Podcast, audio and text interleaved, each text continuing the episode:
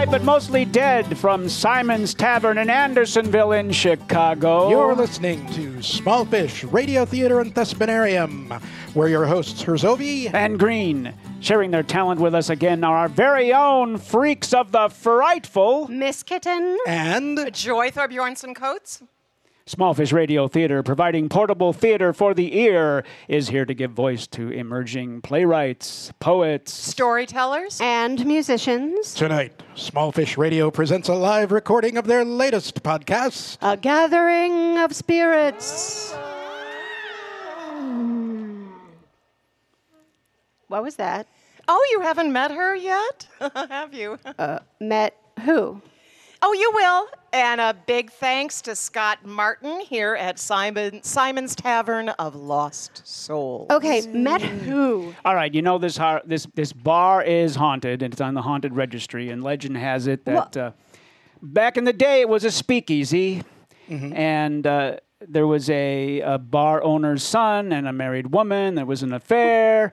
there was a large circle of friends who went hunting up north, and there was this mural here depicting the deer hunter's ball, and. Uh, so it has inspired me to write a song. Now, Scott Martin is the expert on this story, and I'm going to take a little liberties, artistic liberties, but uh, hopefully we got the, the gist of the, uh, of the story here in the song.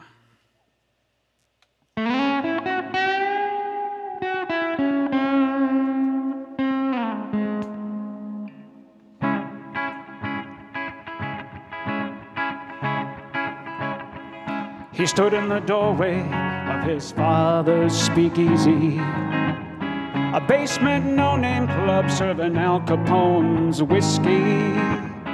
Wide eyed and innocent, he learned all too well of illicit affairs and the lies they'd tell in the tavern of lost souls. He's immortalized on the wall his portrait in the mural of the deer hunter's ball in the tavern of lost souls. Their eyes met across the room, her hand on her husband's arm. She was the belle of the ball, he was mesmerized by her charm.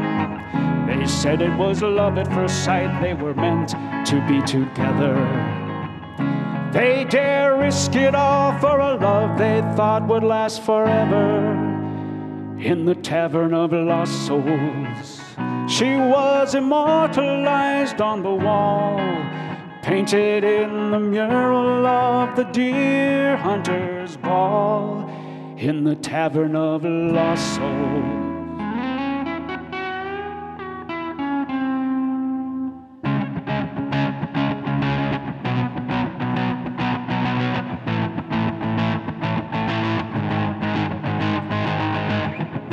It was a scandal the night she died in his arms. Tragic motor car accident out by Miller's farm. Some say the husband, he was a jealous man. Swore he'd kill her if he found her with another man. In the tavern of lost souls, they removed her from the wall. Cut her portrait out of the mural of the deer hunter's ball. Now she's a disembodied spirit haunting the bar, waiting for her lost love to come, who's not very far. In the tavern of lost souls, he's still immortalized on the wall, trapped in the mural of the deer hunter's ball. In the tavern of lost souls, two spirits yearn to be together, to reunite a love they thought would last forever. In the tavern of lost souls.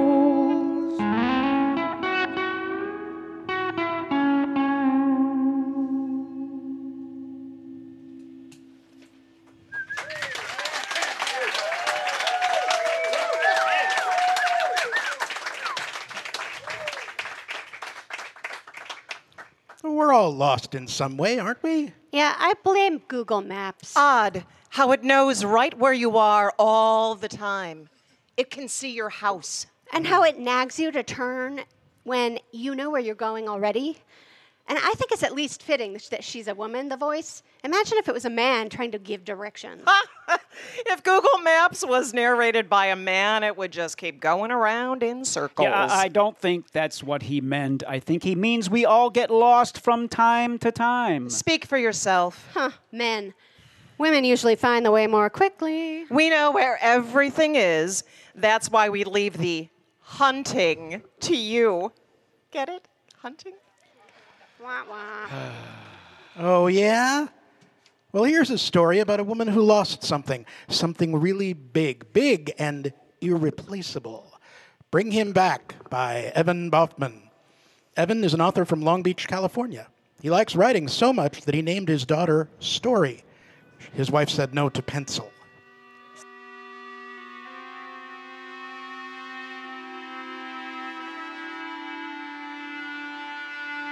The woman scribbled down the words that would bring her husband back to her.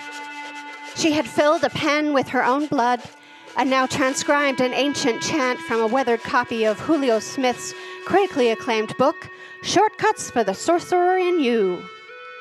Two weeks ago, her husband had left their cabin and gone for a hike in the woods. A bloody scrap of his yellow tank top was all that was found of him. Sorry, ma'am, but he most likely was eaten by a bear, the experts had told her. The woman wanted more than anything to hug her husband hard, hug him long, at least one last time, even if he was indeed dead. In fact, she expected him to be dead. The only other explanation was far too difficult for her to believe that he had run away from her. What she was about to do could only work if his love for her was pure and true. Awash in the moonlight, she kissed her wedding ring six times, just as the book instructed. She read aloud the words she wrote slowly and clearly as she could. When she was done, she watched the edge of the woods from the bedroom window. But a minute passed, two, three. Nothing happened. The woman slipped into her favorite dress and studied herself in the mirror, realizing that she needed a little makeup to cover the bags under her eyes. But it also got her thinking how would her husband look when he eventually came? She imagined a rotting thing full of maggots staggering to her, parts falling off or missing, eaten by scavenging creatures.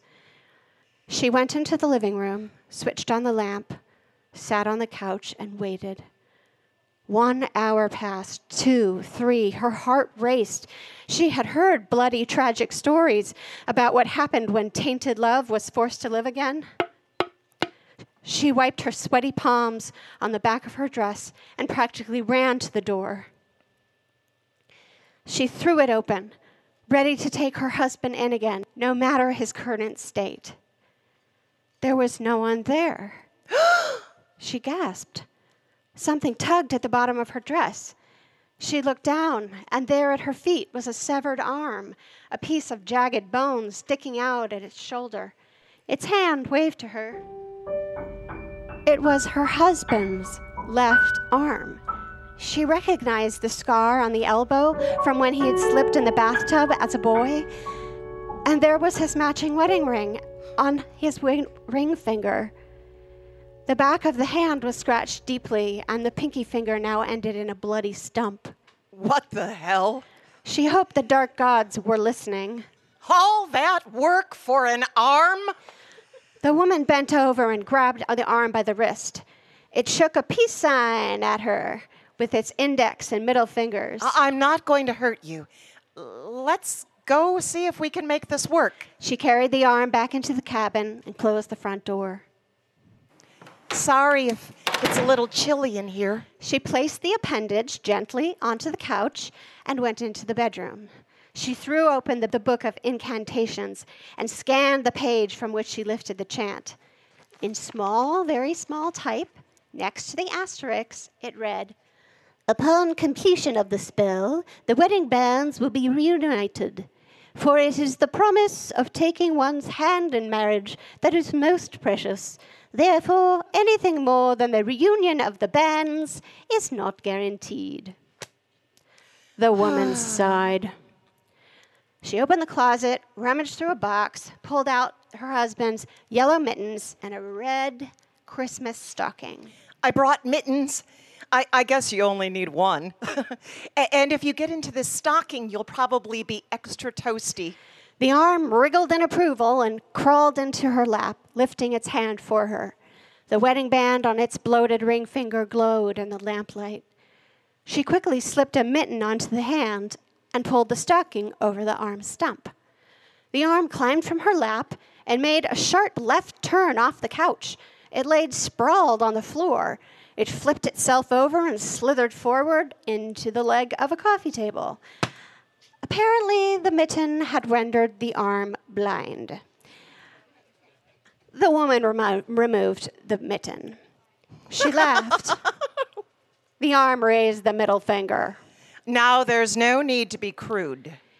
It began to pet her, the top of her right foot, massaging her just below the arch, Oh, wow. just like her husband used to do it. And then she felt a pinch, oh. and with a reflexive kick from her other foot, she sent the arm tumbling. It lay still for a moment, dazed. It stretched its fingers and came back to her feet. No pinching this time. The arm made a circle with its thumb and index finger. Perfect. No problem. It grabbed her foot again and worked its magic. Oh, God, that's great. Another pinch, harder this time, sharper. She kicked the arm away again. It was no reflexive action. The stocking fell off the arm, and the woman glared. If you can't give a decent foot massage, what good are you? No reply. Not even a middle finger. Do I need to get a box and bury you deeper into the forest than you've ever been? The arm shot up off the couch and leapt for her. Oh! Its hand clamped down upon her mouth. The woman stumbled and dug into the arm with her nails as it tried to wrap around her throat. She lifted it from her face and threw it across the room, knocking the lamp onto its side.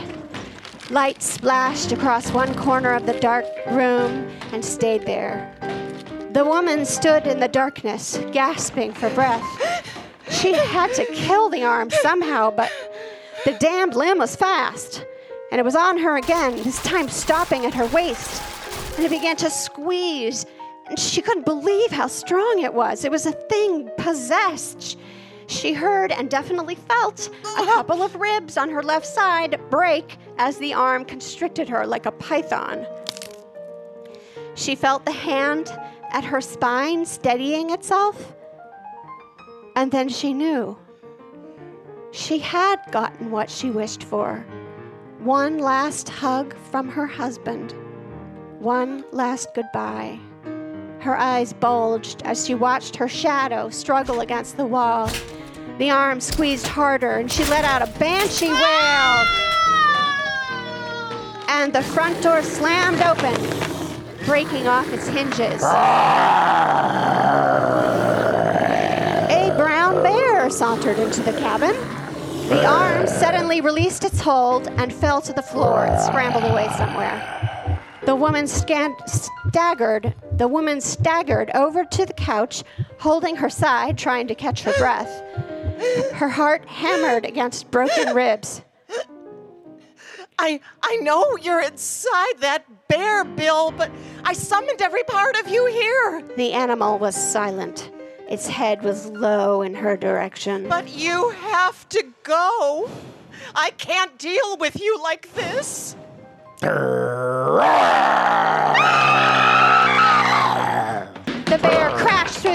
Table, slamming into the couch, flipping the piece of furniture onto its back. The bear tumbled along with the couch and thundered into the lamplight in front of the woman. The bear pinned the arm beneath one of its paws. The appendage wriggled in terror. It waved a futile peace sign at the beast. The bear drooled. The woman held a hand over her mouth to stifle her cries. A bloody piece of her husband's yellow tank top was stuck between the bear's jagged teeth. The beast's jaws descended over the struggling arm. Bone cracked, the arm lay still. The bear fed. Because of its size, the arm had to be torn apart into smaller pieces. Bill! The bear turned to her. Its eyes were dead black pools. No, her husband wasn't in there. The animal had merely come to finish the meal it had started. Bill must have been tasty. His kisses had always been so sweet. The bear turned from the woman, snorted, picked up what was left of the arm in its jaws, walked around the couch, and strolled back out through the front door into the night. The woman sat in silence for a few moments. She finally let out a long sigh of relief. She was about to stand when she noticed something lying on the floor in front of her a ring finger, dead, bitten off, and attached to it, her husband's wedding band, gleaming in the lamplight.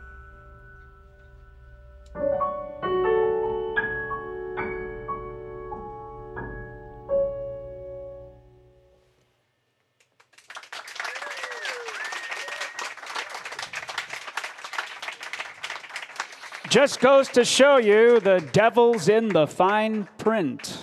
She got what she wanted, in a way. Yeah, three cracked ribs. One last hug. I hope she had decent homeowners insurance.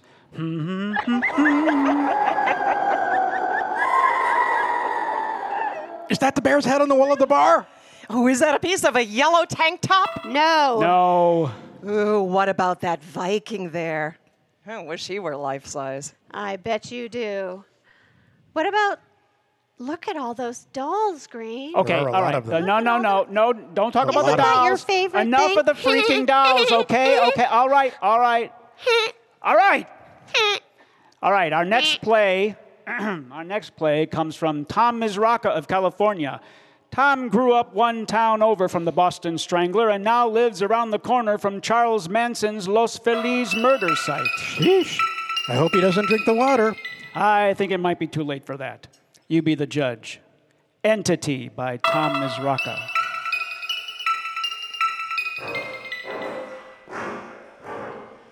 This is really the bowels of the place. You, you don't say too much, do you? Thank you. Uh, I'll give you a shout if I run into any problems, but I'm sure I'll be fine. They aren't much for conversation here.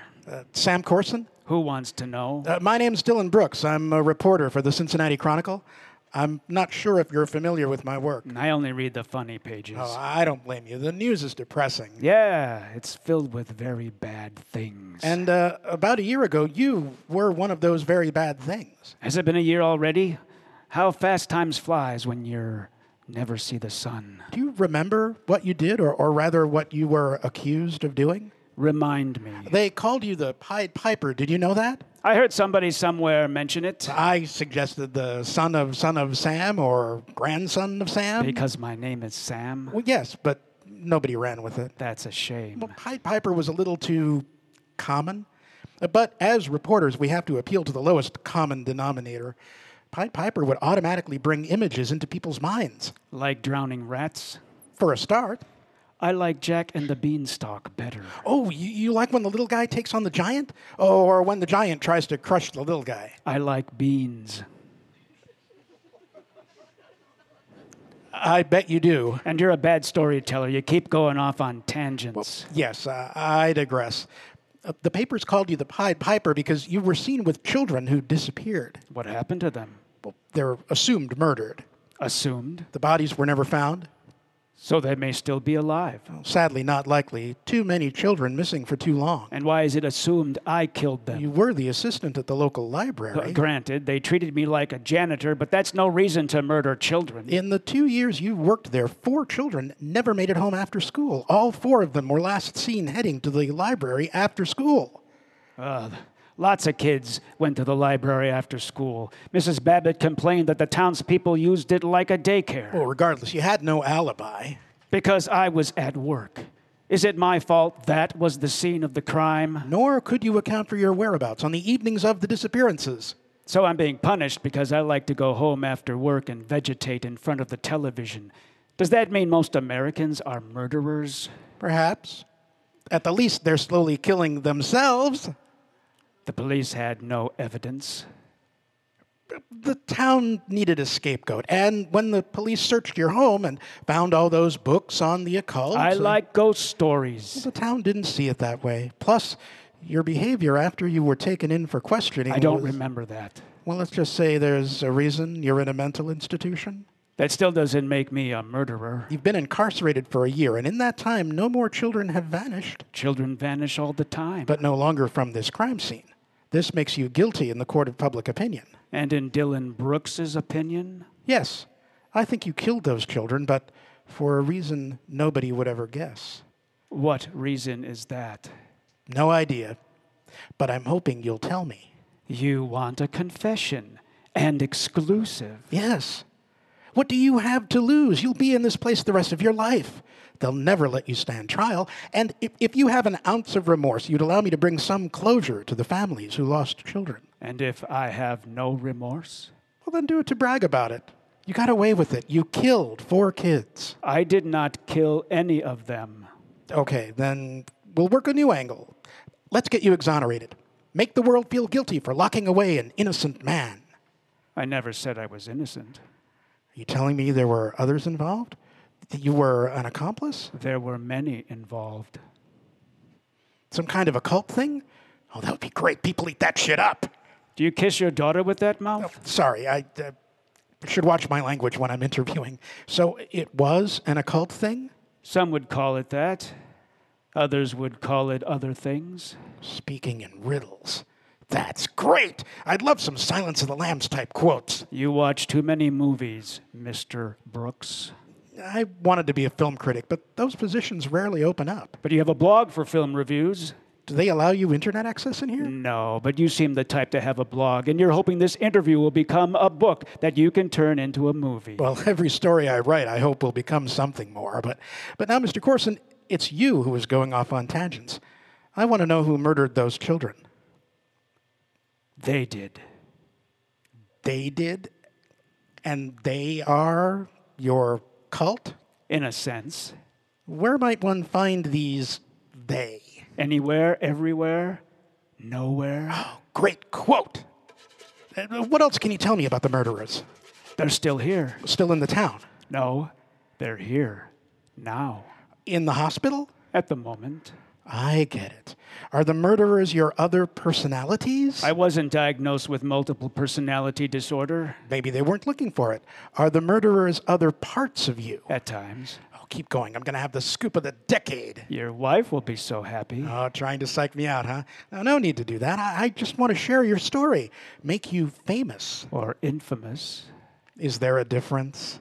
These days, there isn't. So, do you know how many of these they there are?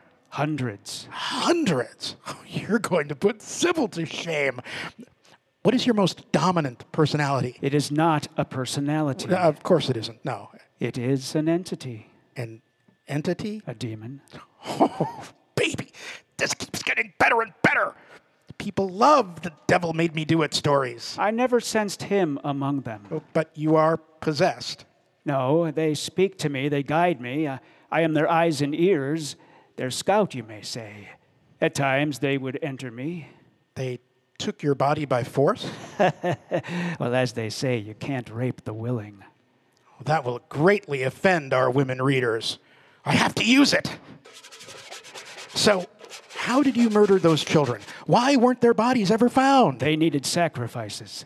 I selected children from the library. The entities enter the children and take them. Are you saying your demons possessed the children and made them kill themselves? Is that how you want your article to read? I wanted to read the truth. If these kids took their own lives, where did their bodies go? I don't know. They never told me. I suspect they were devoured. Cannibalism? If a demon eats a human, is it still cannibalism? this story isn't going to fly. I need more. Maybe you ate the children, melted down their bones or something. Don't be disgusting. I told you my suspicions. But nobody's going to believe it, especially if I don't. Then we'll have to make you a believer. Oh, and um, how are we going to do that? Perhaps they need to pay a visit on your daughter. Did I give you some type of tell when you said daughter? I try not to do that. Your daughter is at home with your wife right now. Your wife is also a reporter, and I bet you're jealous that she has a book deal and you don't. Oh, right. Right. You must have read that. It was in Publishers Weekly. Although I can't see that being very popular around a mental asylum. Your wife is in her office, writing away up on the third floor. A converted room, is it? You're just guessing. Perhaps. But I'm guessing correctly, aren't I? I'm not giving you anything else. You don't have to. They are there. They see it all. Your daughter playing in her basement playroom, so far away from her mother. But she is safe. She is at home. What harm could come to her there? I got all I need for the story. Thank you, Sam. What if one of them enters your daughter? What's her name? Daisy. Isn't that cute? Okay, uh, Stephen, I'm, I'm done in here. Daisy is so easy to enter. She's so warm and trusting. Come on, come on, Stevie, don't leave me hanging. Oh, Steve is not as easy to enter. He has that secure, security guard mentality, but, but he can be influenced. They made sure he had to go to the bathroom. He couldn't wait. Besides, you'd be in with that crazy guy for a very long time. Nice try. Still not buying it. Looks like Daisy made her way into the kitchen, still so far away from your wife, who's listening to classical music as she writes. It keeps her calm and focused. Steve, Steve, get me out of here. What a beautiful kitchen you have. Recently remodeled, was it? Not a place for a child of Daisy's age, especially with all those sharp objects. I'll call the front desk. Oh, you must have connections, Dylan. Guests aren't supposed to have cell phones in here. Not that you can get any reception within these thick walls. Hello? Hello? Damn it. Shame on you and your wife for leaving carving knives in a child's reach. But I'm sure Daisy knows better than to play with them. The entities, on the other hand, her hands look even tinier when she's holding such a large knife. Steve, anybody get me out of here. How easy to slash such tiny wrists. Shut up. So tender. Shut up! So much blood. Shut up, you sick son of a bitch. Funny, I have no idea which artery would do the most damage, but they do. They went right for it. So much blood in such a tiny girl. It almost. Oh, it doesn't take much for her to fall unconscious. Even they can't control a body close to death. They watch from above. As a film critic, Dylan, you'd love this. A puddle of red blood, and in the center, a pale figure dressed in white. No, no, you're just messing with my head. Actually, they're messing with your wife's head. Now they're giving her a sense something is wrong. They want her to find the body this time, for your sake. No, Oh, what a horrible sight for a mother to find. How can her mind process it? What to do? Oh, one would say she'd call 911, but in an irrational time, she may call somebody else. I'm amazed you got reception in here. It's your wife, isn't it? Aren't you going to answer it?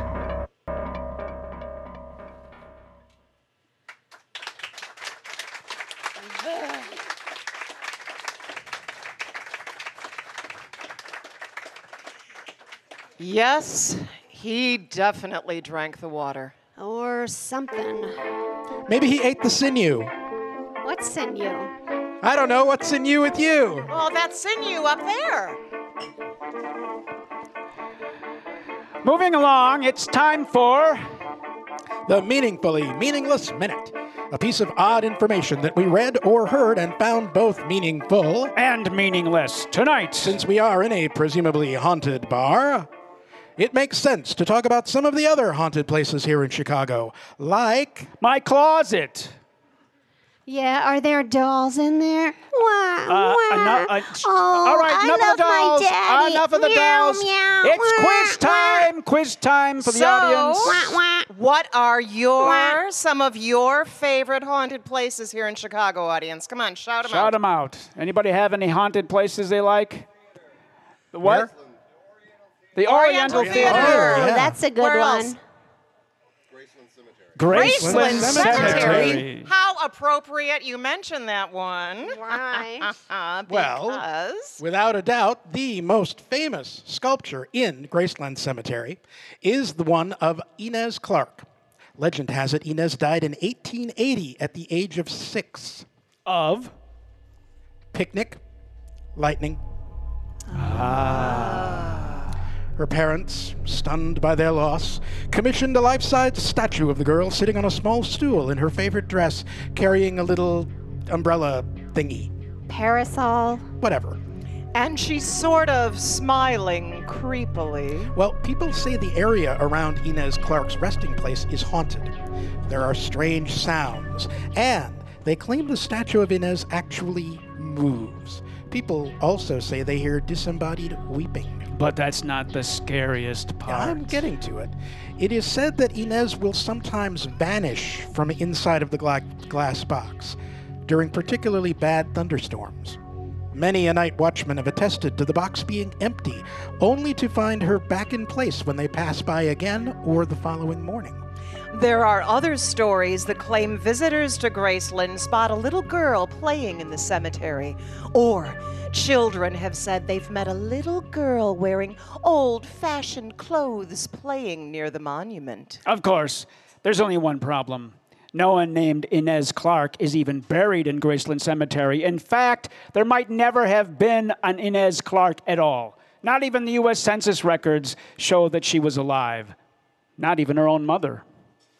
Current cemetery records show that an eight year old boy named Amos Briggs is buried at the site marked by the Erie Monument. So, why is the statue there at Graceland? Word has it it was an advertisement for a Scottish monument maker named Andrew Gage, ah. who completed the statue in 1881. It may have been placed in a section of the cemetery that had a lot of foot traffic at the time, and no one ever took it down. Ah, Chicagoans. Well, we did re elect a public official that was still in a coma, just saying. Hey, don't forget the dead voters. Yeah, I even heard some registered their dogs to vote. Well, my cat just got a credit card application. All right, all right. Well, uh, speaking of dogs, On to our next piece A Boy and His Dog by Rod McFadden. After earning a degree in playwriting from UCLA in 1982, Rod McFadden had a tragically successful retail career for the next 26 years. Until he retired in 2009, he had not actually written anything. But since then, he's made his professors proud. The ones that are still alive, anyway.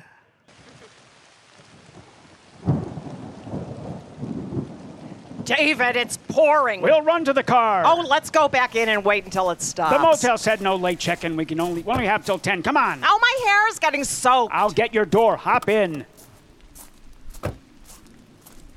You're okay to drive. Of course.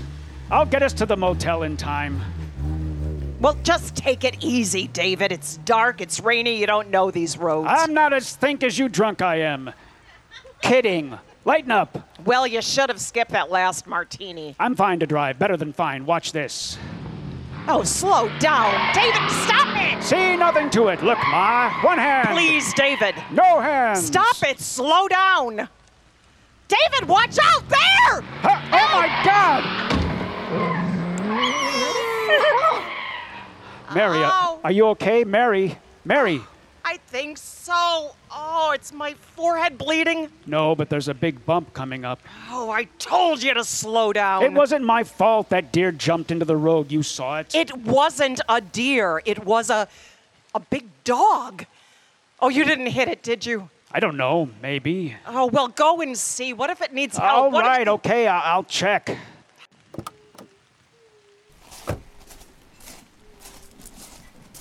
It's it's not here. I don't see it.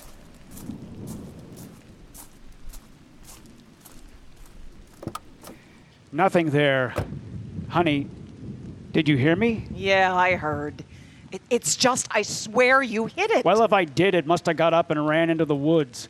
Honey, are you sure you're okay? I'm fine. Some, something seems, I, I don't know, my, my head is throbbing. I can't focus.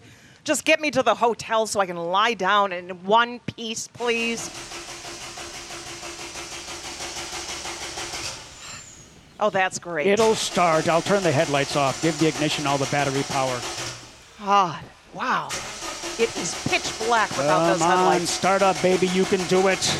I am not walking back to the bar in the rain. You won't have to. There, see what I tell you.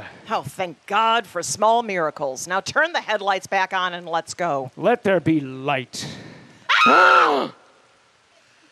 It's a, a boy. Oh God, he scared me. Where'd he come from? What's he doing here in the middle of the road? He's coming toward the car. Oh, David, what are we gonna do? well, let's find out what he wants. David, put that window back up. don't be ridiculous. He's a little boy. Put it up. Get off me. What are you doing? Putting the window up now. Just keep it up. Okay, but get back over there. Hey, hey, where'd he go? I, I don't see him anymore. He's gone. Ah! Wha wha- what do you want from us? Can you help me? I lost my dog. He got through the fence. I gotta find him. A, a dog? Yeah, my dog King. He's the best dog ever. I had him near my whole life. I think I seen him running this way. There was a dog. I think it ran right in front of our car. You didn't run him over, did you, mister? You didn't run over King? He came out from nowhere, right, right in front of us. You didn't run him over, did you? No, no, we thought maybe, but he. I looked and he. We must have just missed him. He must have ran into the woods, I think. Which way? Tell me. I gotta find him. Now listen, son. Uh, what's your name? Kyle. Well, you listen, Kyle. You can't be running around out in the dark. It's not safe. You get in the back seat. We'll take you home. You can look for King in the morning. David, I don't know about this. Mary, we can't leave him here, right? Get in the car, Kyle, and we'll. Kyle? Kyle!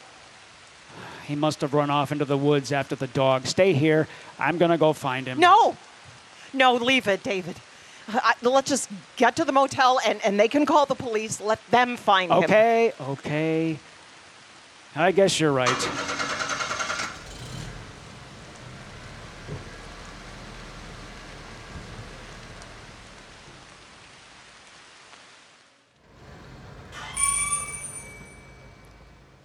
Anyone here? Can we still check in? It's only a quarter after. Hello? I know we're late, but All right, all right. I'll be there in a minute.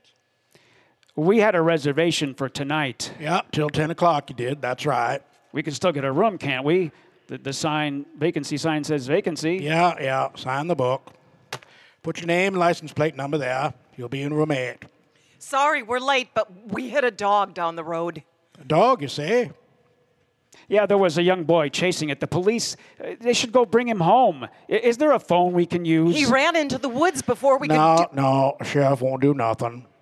Well, but he's alone out there. Said his name was Kyle and a big dog. I, I thought it was a deer. Uh, What do you say the dog's name was, honey? Yeah, King. The dog was King. So you know him. Yeah, most folks around here know about Kyle Miller and King. it's dangerous for him to be out there. We need to call the sheriff. No, ma'am, nothing more can happen to Kyle Miller. He died 20 years ago. It was a rainy night, a lot like this one. His dog got out and a car hit it just down the road. Little Kyle found King and was there right in the middle of the road, holding his dog, crying. Well, that was when another car come speeding round the corner, and uh, boy really loved that dog. They buried him together over in Cedar Woods. But we we saw him. I spoke to him. Well, you ain't the first to see Kyle Miller chasing King on a rainy night. I imagine you won't be the last. Yeah, don't forget your keys, room eight. You two uh, enjoy your stay. Make sure you lock the door and close the window tight.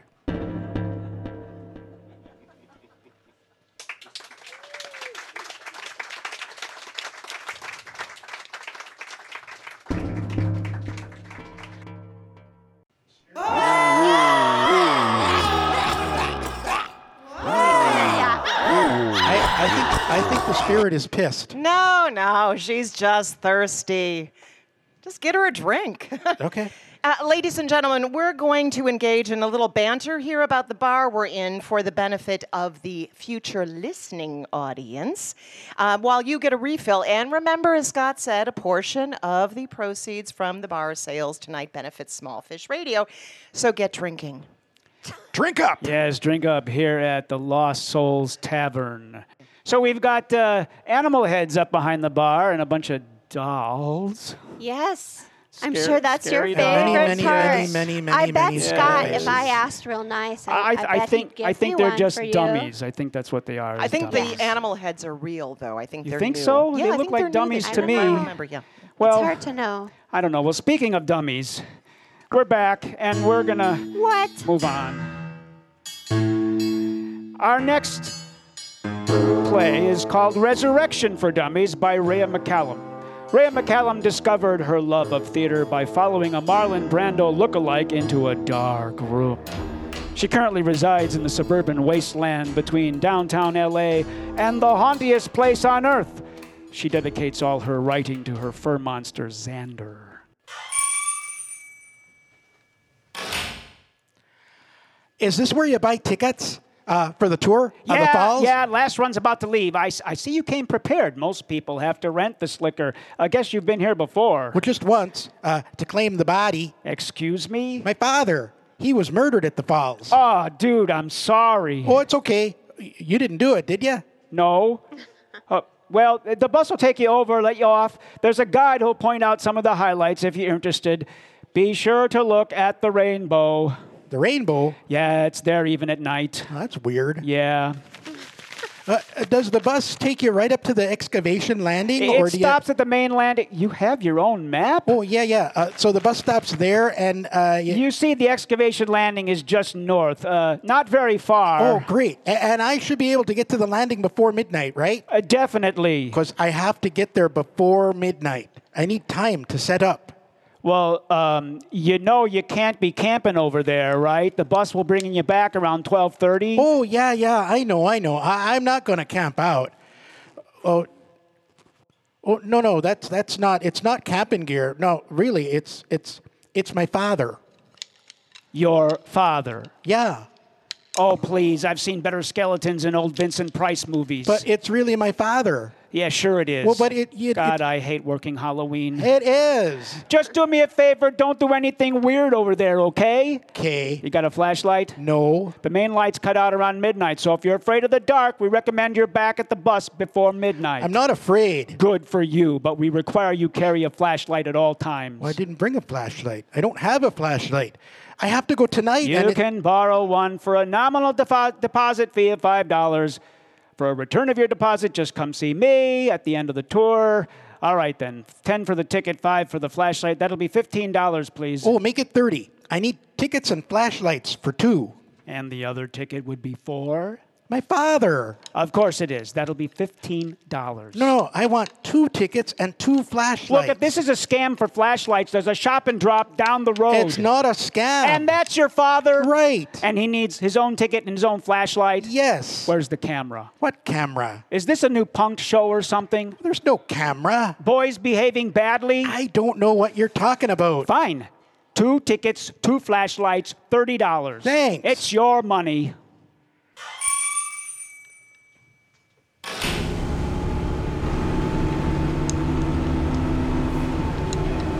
Almost there, Dad. Okay, this looks like it. Ready, Dad? Okay, we, we got the blanket. No, no, no, no, no, no. You can't be stuck. Oh, oh, sorry, Dad. Okay, let's get you all laid out here. Okay, comfy? All right, won't be long now. let's see. Resurrection for Dummies. Boy, they really do make these dummy books for everything. uh, conjure up parental unit. Return the deceased to the place where his life was taken. Check. Lay him on familiar material. Check. Encircle deceased with Kyoto powder. oh, that's gross. Oh, um, African ginger. Oh, that's sweet. I wonder what it. Oh, tastes nasty. Oh, pour midi attar oil in bowl. Okay. White lotus oil. Invocation powder. Oh, sorry, sorry. Slippery little jar. Oh, okay. What's next? Onion salt. Onion salt. All right. Blood of loved one. Whew. You better appreciate this, Dad. Okay, blood of loved one in the eyes. Place the cross of the ancestors. Spread mixture. Okay, here we go. Time for me to dance.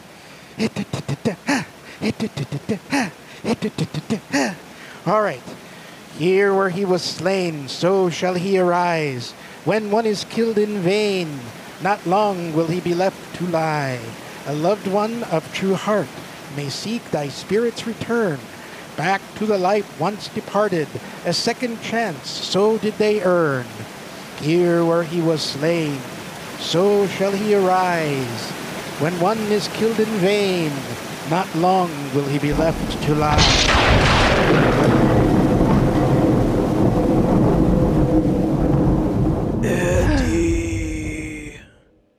Dad!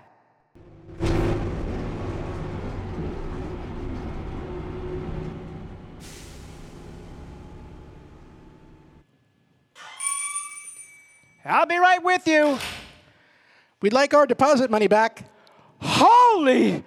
Or $10? You're you're joking, right? I mean, You said if I brought back the flashlights, you'd return my deposit. no, him. How? Return the deposit. Here, take it. Take it. Come on, Dad. Let's get you home. Mom's going to be so surprised to see you. I'll say she's the one who killed me. What?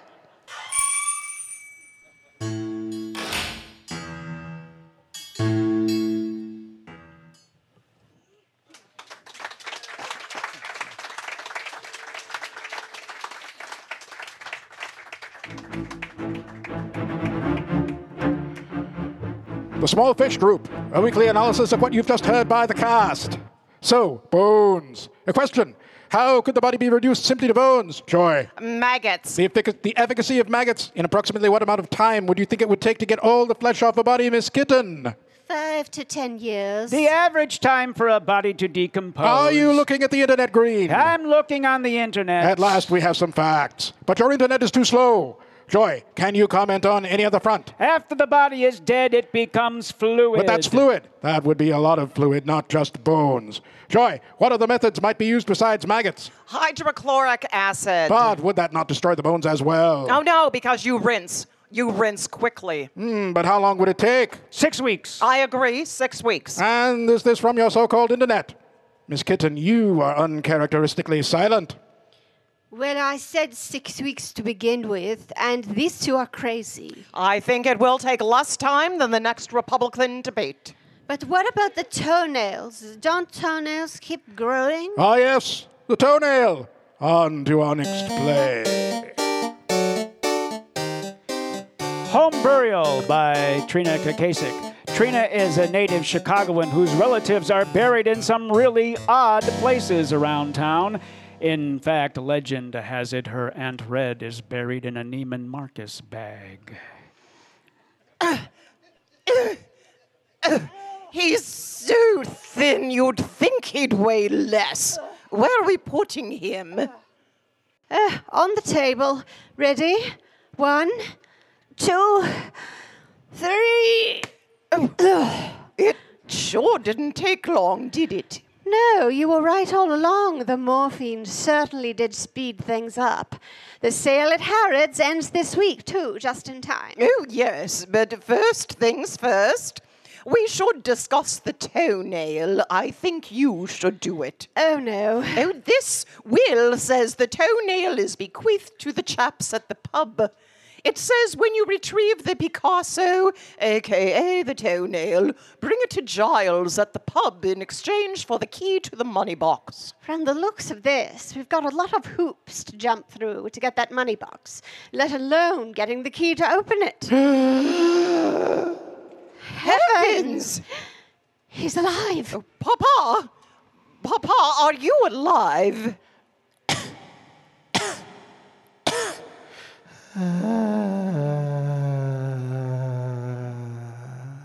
Just trapped gas. He rather was an old windbag. Oh, God.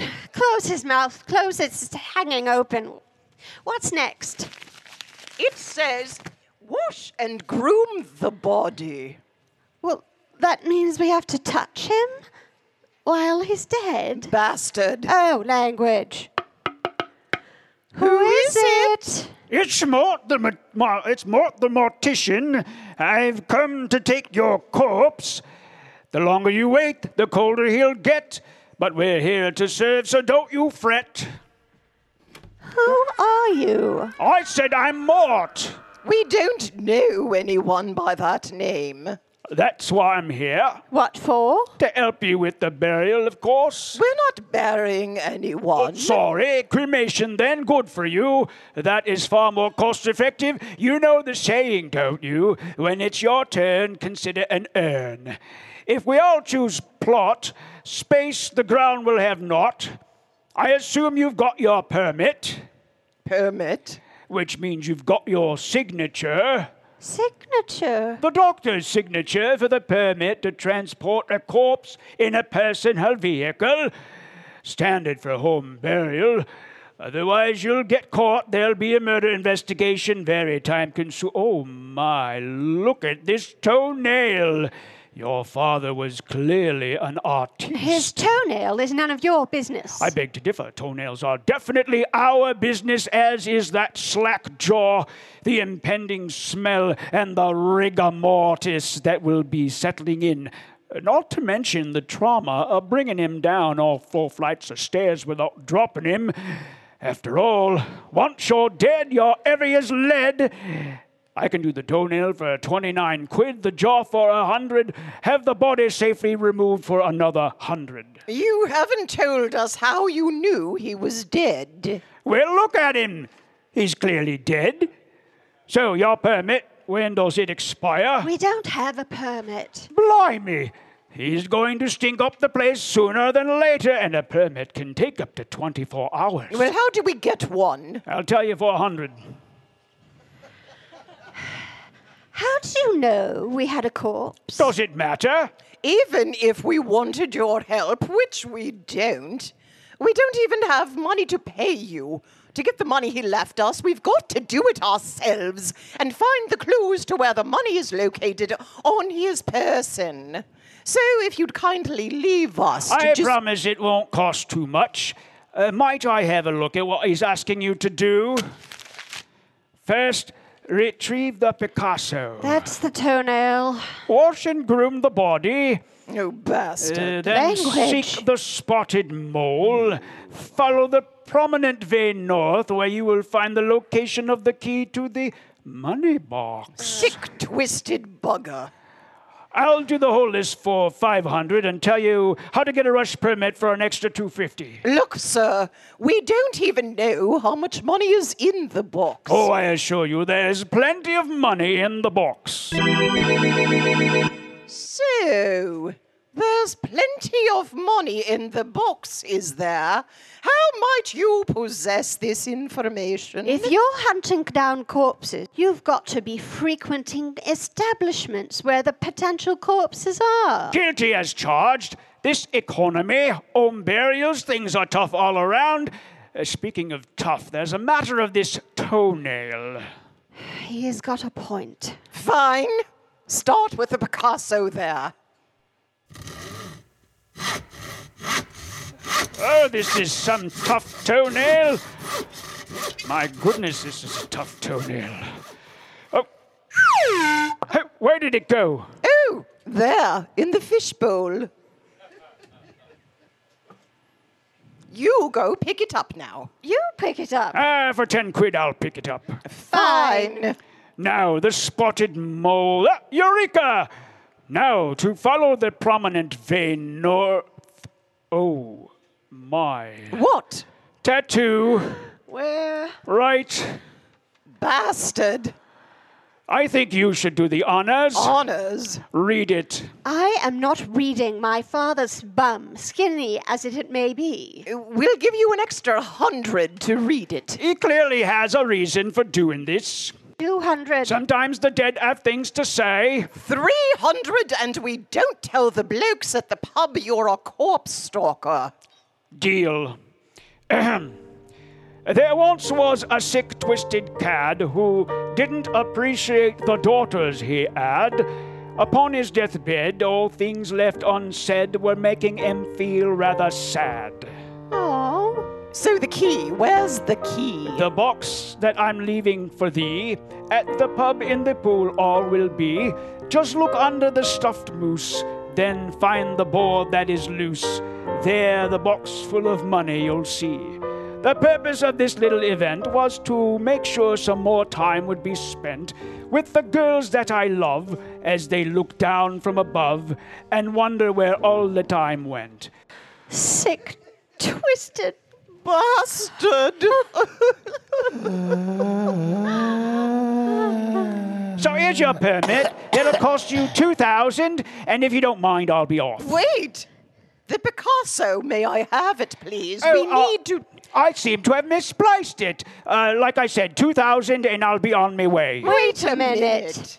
You said 250. Uh, circumstances have changed now, haven't they? Oh, just because now there might be money, is that it? a man's got to make a living. We'll find someone who isn't a cheat to write our permit. Now, please, the toenail. When you give me the money, I'll give you the toenail.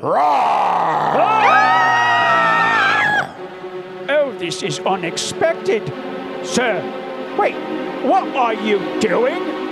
Papa, you're alive. Oh, dear Papa, what are you doing? If I didn't know better, I'd say he's trying to protect us. Thank you so much, Papa. It's about time. I yes. We, We love you too. Oh, Papa, isn't it just like you to become a zombie? Papa, eat the man after he gives us the Picasso. Uh, fine, fine, here it is. Oh, oh, just, oh, just let me go, please. Thank you. Oh, oh, Oh, Papa, you've ah. torn off his arm. Ah. Oh, Papa, you mustn't eat it. Ah. Oh, Papa! Now you've broken the other one. You were ah. always were the one to break just about everything, weren't you? Uh, sir, if I were you, I would definitely run. Go on, Papa. Get him. Go ah. on. Oh, that will teach him to stalk corpses. Have you got the Picasso? Indeed. Let's head over to the pub, shall we? And then to the sale at Harrods.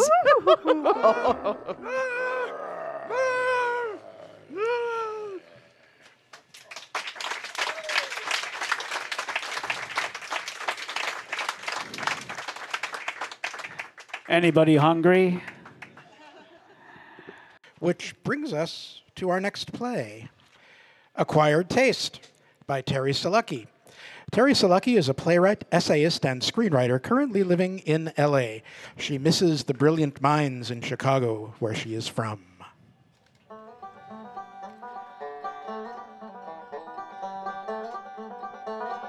I didn't always like the taste of flesh. When I met Beth, all I wanted was for her to love me. There'd always been that empty space that I'd tried to fill in so many ways. Maybe she was it. Oh, my baby Jesus in heaven, John, where have you been? I nearly sold your table. Just making friends, River. Isn't that a good thing? It's awful. I hate your new friends. Hi there. Oh, It's been a while, but I finally decided that Beth is someone I can share with you, River.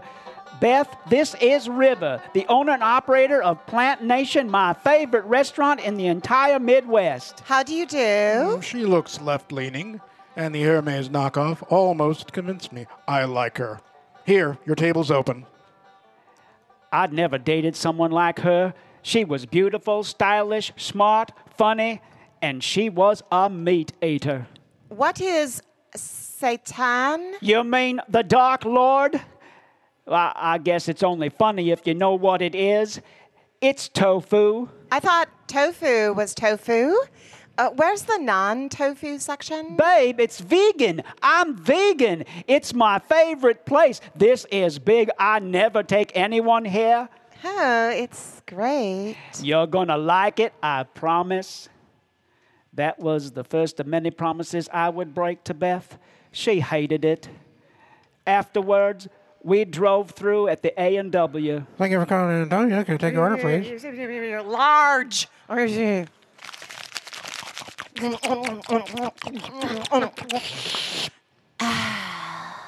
But I loved her anyway, just the way she was, and she loved me with a few caveats.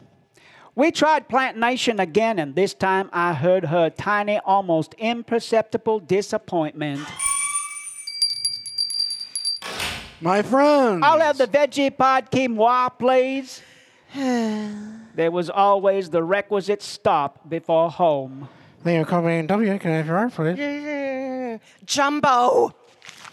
My veggie habit was going to give her a heart attack, and her disappointment wasn't just when we went to Plant Nation. Welcome to Chez Julien. What will you be having? Uh, the sirloin, please. I'll have the pay risotto.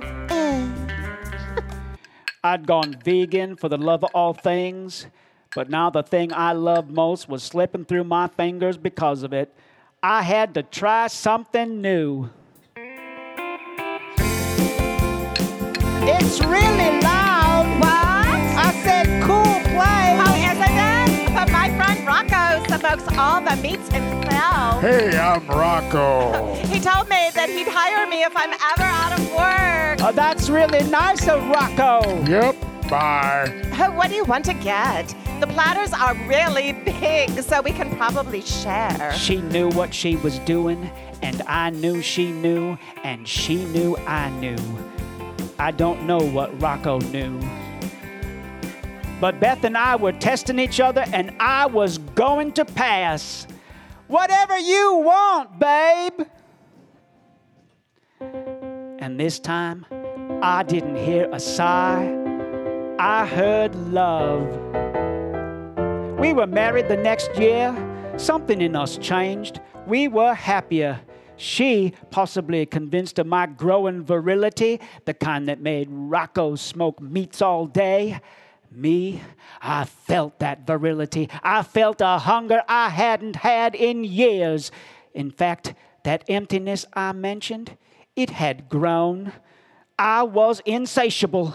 I just kept getting hungrier. I ate and ate. One day when Beth was working late, I ate ribs, bacon, pork. I probably ate a whole pig. And I was still hungry.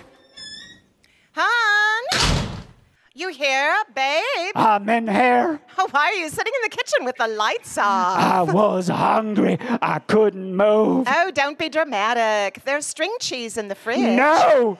Babe, are you all right? I said I'm hungry. Okay, well, how about a grilled cheese? No! Well, we haven't gone grocery shopping in a week. We don't really have anything. Meat!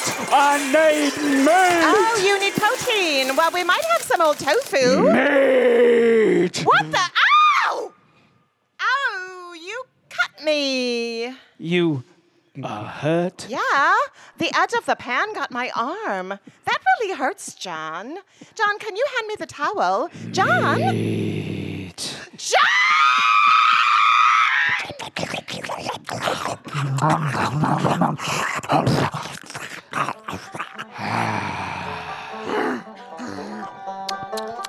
She made the empty space go away. I will be forever grateful to her for that. And now we'll be together, at least for the next 24 to 36 hours. And then I'll be hungry again.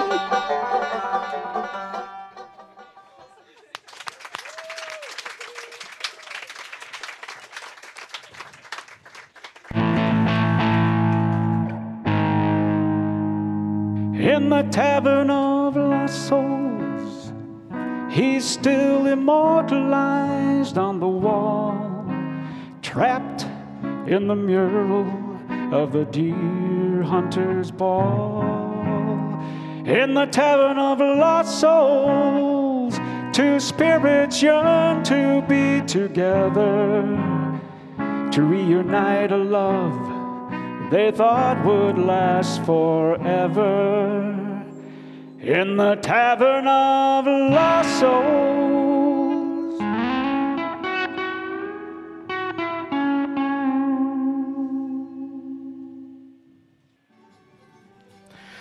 So that's all from the Tavern of Lost Souls.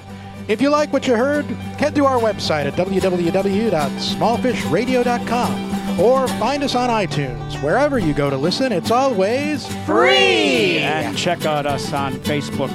Click the thumbs up and tell us you like us. Smallfish Radio Theater, giving voice to small fish in the big pond. If you're a small fish, check out our submissions page. And write something for us. Tonight's program has featured the talents of Kat Dean, Michael Herzovi, Joy Thorbjornsen Coates, And Michael John Kelly.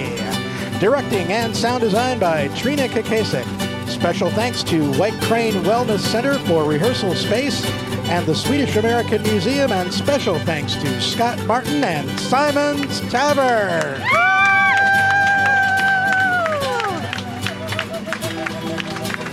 Smallfish Smallfish Radio Theater is produced by Michael John Kelly and Trina Kakasik. Thanks, everybody. Good night, everybody.